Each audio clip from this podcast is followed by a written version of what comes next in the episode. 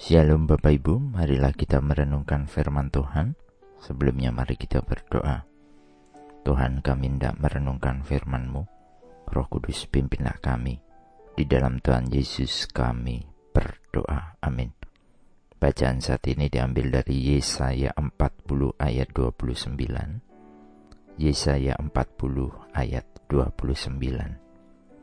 Dia memberi kekuatan kepada yang letih dan kepada yang tak berdaya dia menambahkan kuasa.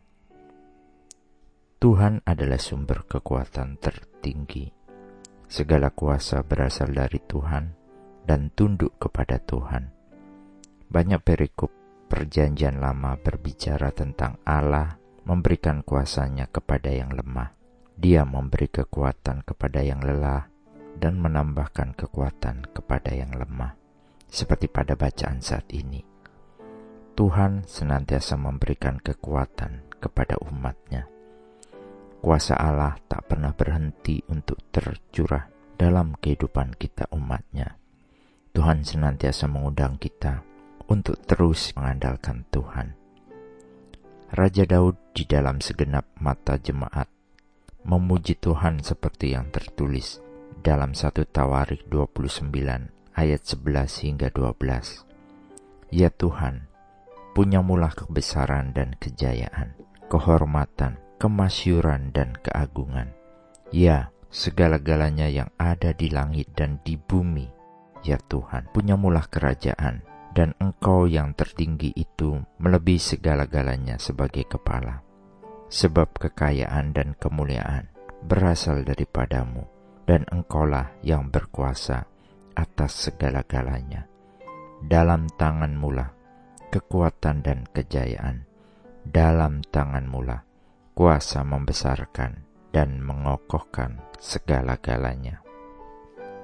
Gambaran kuasa Tuhan ini menjadi pujian dan penyembahan juga bagi kita sebagai orang percaya. Bahwa di dalam, bagi dan untuk Tuhan saja, semua makhluk dan keadaan haruslah tunduk dan takluk. Tidak ada kuasa lain yang lebih berkuasa dari kuasa Tuhan. Dan tidak ada alasan bagi kita untuk tidak bersandar kepada Tuhan yang empunya segalanya kita sebagai orang percaya diundang untuk terus merenungkan firman Tuhan. Karena di dalam Alkitab dikatakan bahwa Injil yang adalah kabar baik tentang Kristus dan jalan keselamatan, Injil ini adalah kekuatan Allah. Roma 1 ayat 16 menuliskan, Sebab aku tidak malu akan Injil, karena Injil adalah kuasa Allah untuk keselamatan setiap orang yang percaya pertama-tama untuk orang Yahudi dan juga untuk orang Yunani. Juga di dalam 1 Korintus 1 ayat 18, Paulus juga menuliskan, Sebab pemberitaan tentang salib memang adalah kebodohan bagi mereka yang akan binasa, tetapi bagi kita yang diselamatkan, pemberitaan itu adalah kekuatan Allah. Kehidupan kita di masa ini hendaknya mampu melihat Tuhan yang berkuasa di mana pun dan kapan pun.